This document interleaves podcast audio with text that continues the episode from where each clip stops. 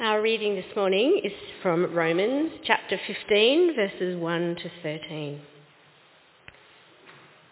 We who are strong ought to bear with the failings of the weak and not to please ourselves. Each of us should please our neighbours for their good, to build them up. For even Christ did not please himself, but as it is written, the insults of those who insult you have fallen on me. For everything that was written in the past was written to teach us, so that through the endurance taught in the scriptures and the encouragement they provide, we might have hope. May the God who gives endurance and encouragement give you the same attitude of mind towards each other that Christ Jesus had, so that with one mind and one voice you may glorify the God and Father of our Lord Jesus Christ. Accept one another then, just as Christ accepted you, in order to bring praise to God. For I tell you that Christ has become a servant of the Jews on behalf of God's truth, so that the promises made to the patriarchs might be confirmed, and moreover that the Gentiles might glorify God for his mercy. As it is written, Therefore I will praise you among the Gentiles. I will sing the praises of your name. Again it says, Rejoice, you Gentiles, with his people. And again, Praise the Lord, all you Gentiles. Let all the peoples extol him. And again Isaiah says, The root of Jesse will spring up, one who will arise to rule over the nations. In him the Gentiles will hope. May the God of hope fill you with all joy and peace as you trust in him, so that you may overflow with hope by the power of the Holy Spirit. This is the word of the Lord. Thanks be to God. Thanks, Anna. It'd be great if you could have the passage there in front of you. Uh, this week really is a continuation um, from what we heard last week in chapter 14, uh, chapters 14 through to 15, 13. Uh, in, the, in those verses, the Apostle Paul is really kind of addressing one issue, which is why I've got uh, chapter 14 on the back. It's not a misprint, not a leftover from last week. It's just there for your reference as well. Uh, in chapter 14, verse 1, he begins uh, with the command, accept the one whose faith is weak.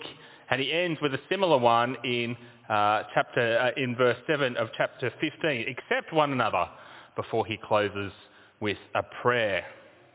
And one of the great theological truths that you would have noticed that kind of underlies his whole argument is God's big plan for the world. His great global gospel plan. You see, God's purposes are, are much bigger than you or me. They're cosmic. They're global. His plans are for redeemed humanity and a redeemed creation. Uh, this plan was accomplished and fulfilled in Jesus.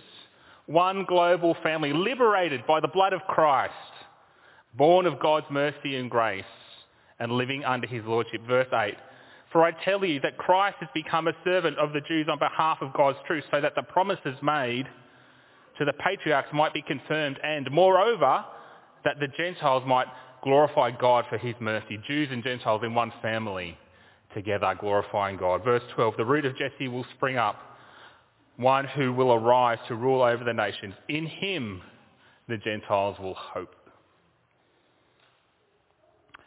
And uh, God's uh, great global gospel plan, which is uh, promised here, as we saw through uh, the Psalms, the law, and the prophets, is fulfilled in Christ and it has implications for the life of the local church.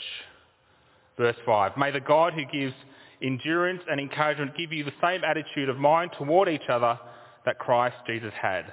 Why?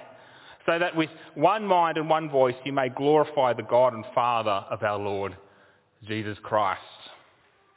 Can you see these implications here for our community, for the local church? It's unity, right? Glorifying God with one voice. God's great global gospel plan means each church community should be a united community. glorifying God, a community of grace together. Uh, one of the most thrilling and attractive implications of the cross is the formation of this kind of community. You see, God has designed us to be in community together. It's one of his great gifts. And one of the most destructive consequences of sin is the breaking down of this community. It happened in the garden when the man turned on the woman and they both together turned away from God. And ever since then our human communities have been fraught and sinful. One of the great challenges to unity in our kind of fraught and sinful state is how we deal with disagreement and difference. It's a challenge for communities, it's a challenge for God's communities, and it's a challenge for us. Uh, the gospel gives us a, a, a fantastic vision for real unity in community. It's a community based on mercy and grace. And grace-based community doesn't pretend away difference. It doesn't deny them. It doesn't deny disagreement. It acknowledges them and handles them in a way that promotes unity. But it doesn't always kind of play out like that. Uh, sometimes we, an alternative to this kind of community is kind of like surface community. That's where we pre- pretend about our differences, right? Uh, we don't uh, talk about them, we avoid them, and we ignore them when they turn into conflicts. And instead of dealing with these conflicts or these disagreements, we kind of nurse resentment toward each other. We don't talk about it. it sometimes it goes on for years, for decades. And we withdraw from each other, all of course in the name of avoiding disunity and division.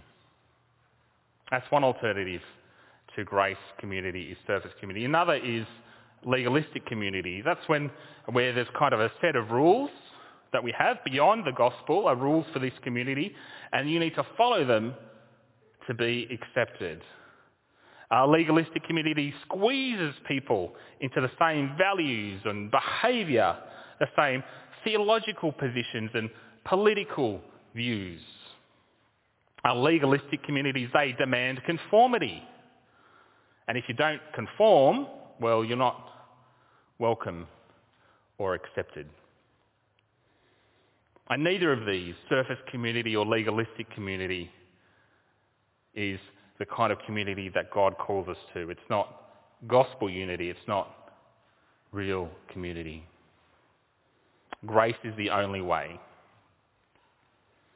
Or this kind of authentic gospel unity, this real community was under severe pressure in Rome, and we heard some, some of that last week.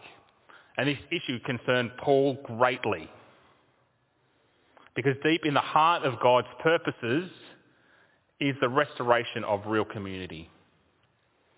And so for Paul, bringing healing and unity to the church in Rome, or any church, it's not like a side hustle. It's not the icing on the cake. It's the cake. It's a fundamental implication of the gospel itself. And that's why he's so passionate here. Make every effort to keep the unity of the Spirit in the bond of peace. Every effort, he says in Ephesians 4 verse 3. This is the pressing issue uh, that Paul's confronting in uh, chapter 14 and 15. And we began looking at it last week. The situation in the Roman church is tense. Uh, Gentile Christians, they've rightly understood the gospel. They know they're, free, been, they're free to eat meat, even if it's been prepared in the context of pagan rituals and worship. And they know they're not bound by the old covenant as law anymore. They've grasped the freedom that's ours in the gospel, and that's a good thing, that's a right thing. That's not the problem. The problem is they're insisting that their Jewish brothers and sisters do exactly as they do. They're insisting that they uh, ditch the Sabbath. They're insisting that they eat meat, even though their consciences haven't caught up yet, even though that for eating them, uh, eating this uh, meat would be a sin. It would cause them to stumble and to fall. Do you see what the Gentile Christians have done? It's so ironic. They're saying freedom in Christ, but you have to think and act like me. Freedom in Christ, but here's a new form of legalism that you guys have to conform to. Paul sees what's happening and he's outraged. For the sake of food and drink, you're violating the consciences of your Jewish brothers and sisters. You're causing them to stumble and fall. These people for whom Christ died. Remember what he calls these matters. They're not central. They're not decisive. Verse 1 of chapter 14 they're disputable. And you're destroying the work of God for these? Are you serious?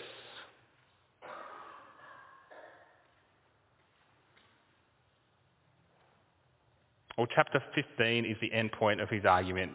And he, he says, this is how you should act. This is what unity in Grace Hill community looks like. This is who you're meant to be. Verse 1.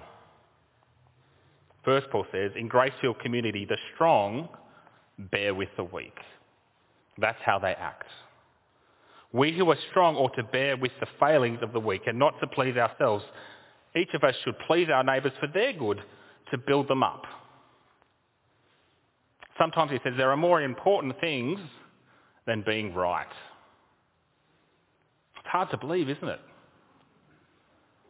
We like being right. I like being right. Indeed, sometimes in the name of being right, we behave like it's okay to do all kinds of damage to others. But as it turns out, sometimes being right isn't so important. Now to be clear, Paul is clear on who is right here. He identifies with the strong. We who are strong. He's 100% on board with the theology of the strong. That's not the issue. It's just that on some issues, community is more important than being correct and asserting your correctness. Some issues are not worth causing division and damage over.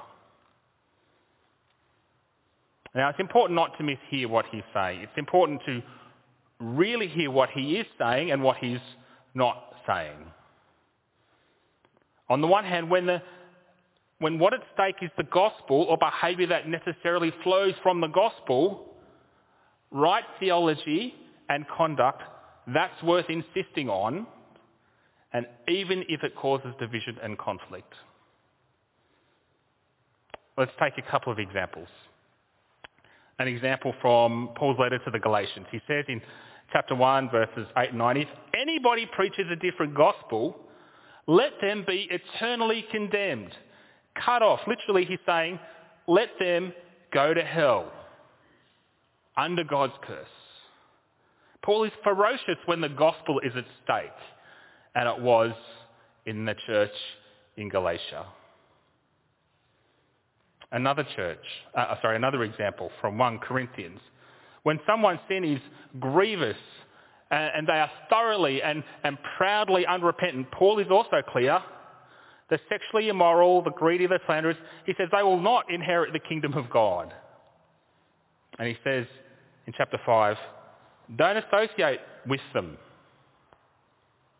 Of course, in the hope that they will uh, turn away from what they're doing uh, and repents. Paul's not a relativist. He won't tolerate anything and everything. On the other hand, though, it's just not the case that in every disagreement and difference, the gospel or the behaviour that flows from it necessarily is always at stake. And this issue here that he's talking to, it's not worth breaking community over. We must be very, very, very careful about what issues we break unity and threaten community over. What do you say in Ephesians 4? In Ephesians 4? Make every effort to keep the unity of the Spirit and the bond of peace. Every effort.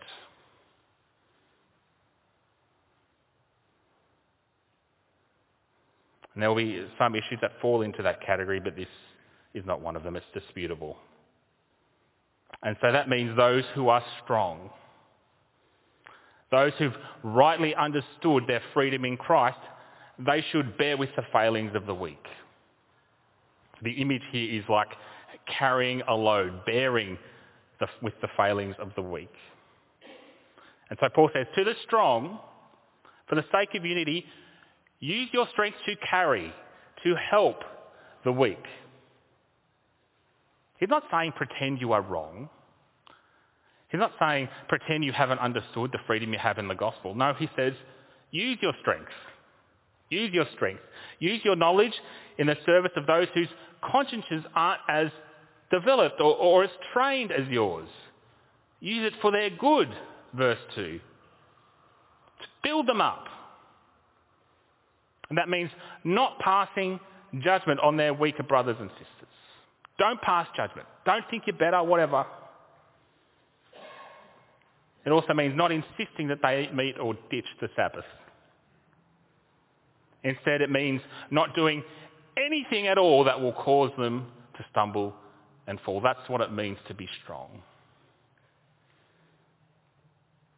Sometimes we say to strong people, don't be strong. Pretend you're not strong. Hide your strength. But that's not what Paul is saying here. He's not saying wealthy people don't be wealthy or influential people don't be influential or smart people don't be smart. He's not saying, he's not saying hide or, or, or deny your strength. He's saying use it. Not in a prideful or self-serving way. Use your strength in the service of others. Philippians 2. Do, no, do nothing out of selfish ambition or vain conceit. Rather, in humility, value others above yourselves, not looking to your own interests, but each of you to the interests of others. It's the same message, right? Use your strength to serve.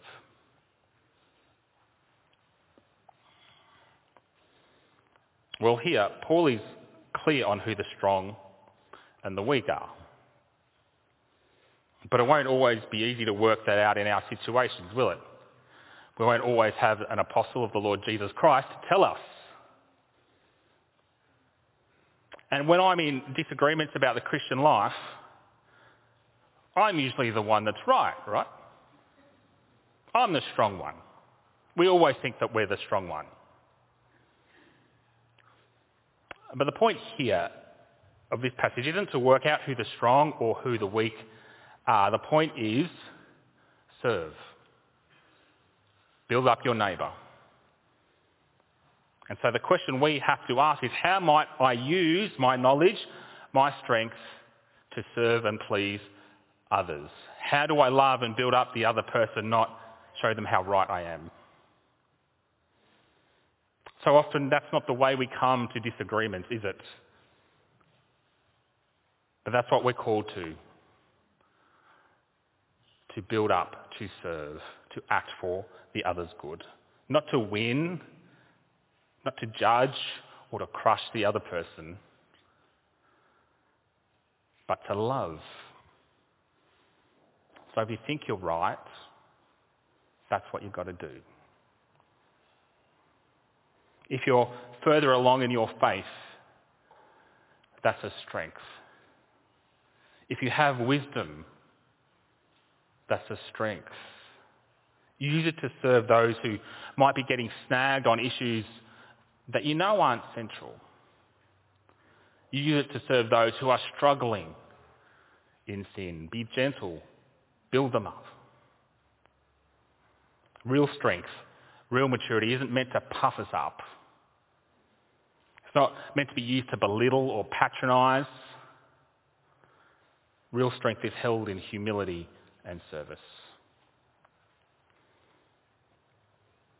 In grace-filled community, the strong bear with the weak. And verse 7, in grace-filled community, we all accept one another.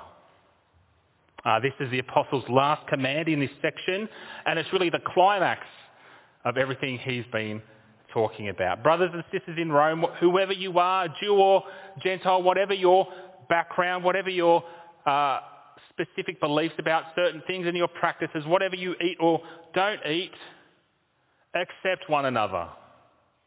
Accept one another. It can be translated as well, welcome one another. Not just smiling thinly or kind of exchanging pleasantries, sort of surface community. Genuinely accept and welcome. Allow the, the other person in, into your presence, into your life, into your concern, in your care, and into your love. Be a community of grace that makes visible what God has already done in the Lord Jesus Christ. Be a spirit-filled community that fights for the unity and love for which Jesus shed his precious blood. Don't you want to be that community? Don't you want to fight for that community?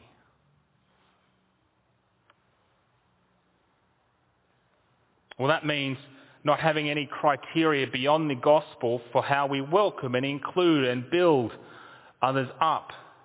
That aren't extra boxes that people have to tick or, or hurdles that they need to jump over to be accepted.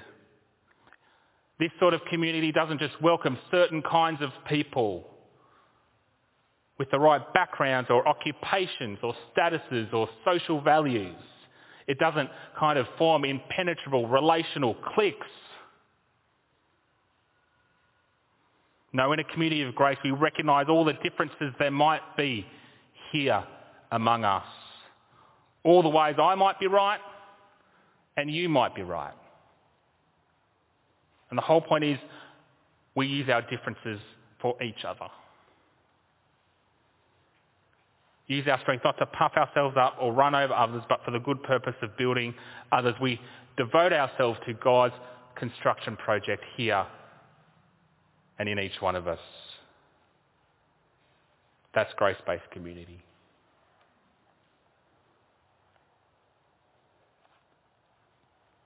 We'll notice how the Apostle Paul, how he kind of grounds both these instructions.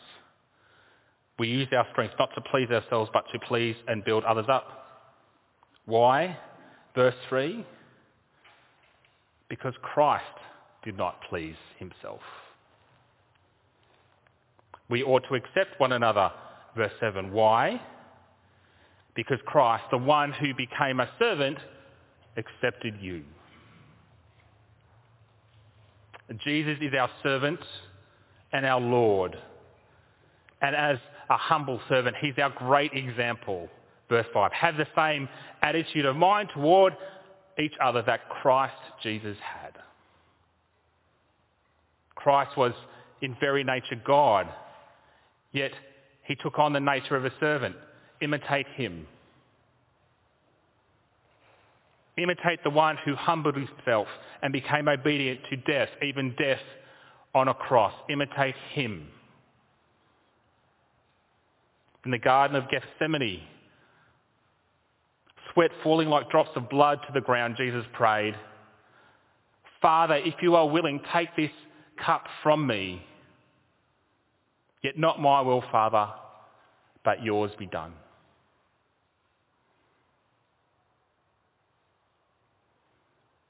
His aim wasn't to please himself.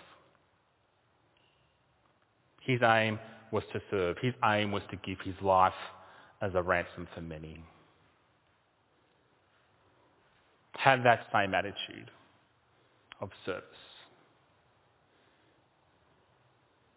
By the Holy Spirit, we're being conformed to the image of that servant, to the Lord Jesus Christ. Conformed to carry each other, accept each other as he has carried and accepted us. Because at the cross, that's exactly what he did. There, by his strength, he bore all our weakness. He used his strength to carry us. There, by his forsakenness, we were accepted by God. And because of his shed blood, we can be those who carry each other, those who build each other, those who accept each other as we strive for gospel unity together.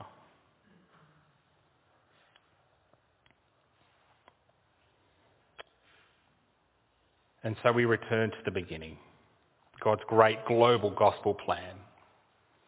At the heart of God's plan is restoration of real community. So Paul's earnest desire, his gospel passion is that believers in Rome uni- live in unity with one another.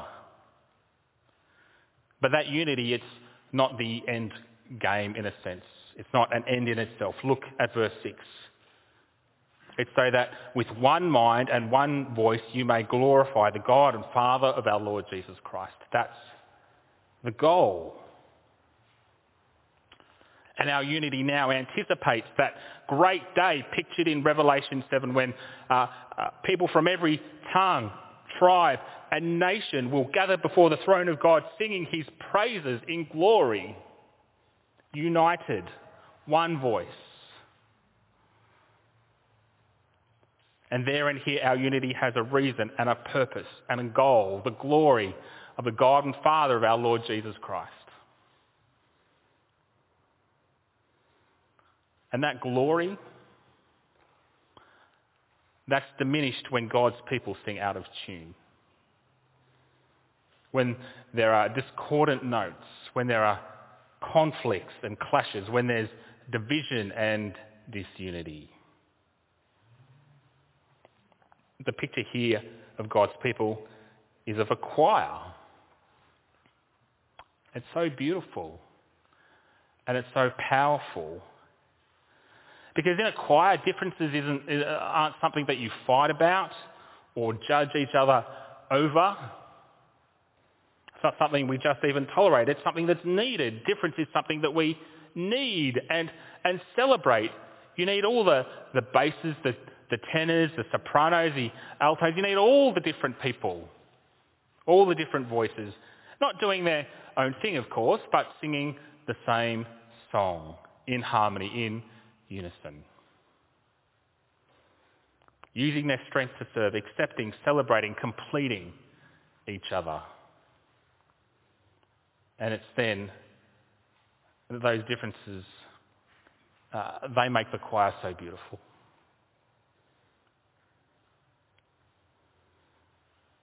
Well, how about us? What will be the challenges to unity amongst us? They probably won't be food and drink, maybe what coffee you prefer. Should we change it on Sundays? Let's not divide over that. Uh, will it be Sabbath days? Probably not. What might they be? Different ideas on the role of gender in ministry. That's a big one, isn't it? Different ideas on how we should act on issues of social justice. Different ideas on how we res- should respond to the conflicts in the wider Anglican Church and the related theological issues. Here at 10am, as we move forward in our life together, next, next year we're planning to discuss, uh, have a discussion on what the future might look like who we will be as we move forward together. That could be a real challenge to unity here as we all have different versions potentially of the good and what we believe God calls us to. That could be a challenge.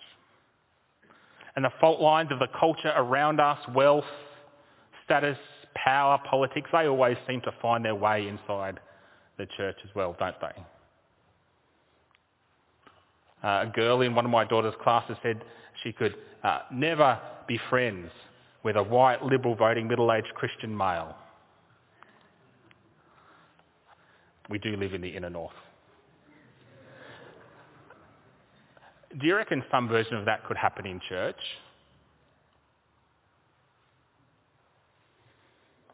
Whatever issues we face, some will clearly be disputable. Others will clearly be central to the gospel. And others, well, they might be a lot harder to figure out. The good news is, I'm not proposing we work them all out this morning. But as we approach each issue, we have a wonderful opportunity. We have a wonderful opportunity to come together as one united, grace-filled community across all our differences, significant or otherwise. We have the wonderful opportunity to see that even our significant differences are relativized by the blood of Christ. And we have the wonderful opportunity to use our strength to serve, to build, to accept, to welcome one another as Christ has done for us, so that with one voice we might glorify the God and Father of our Lord Jesus Christ.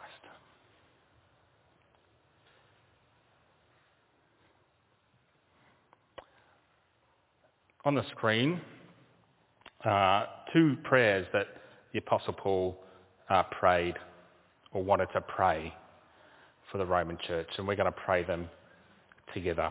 Just take have a moment to, to look at this one and maybe uh, Georgina, the next one as well.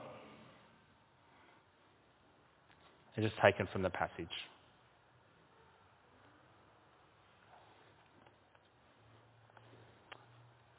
Okay, let's pray that first one together.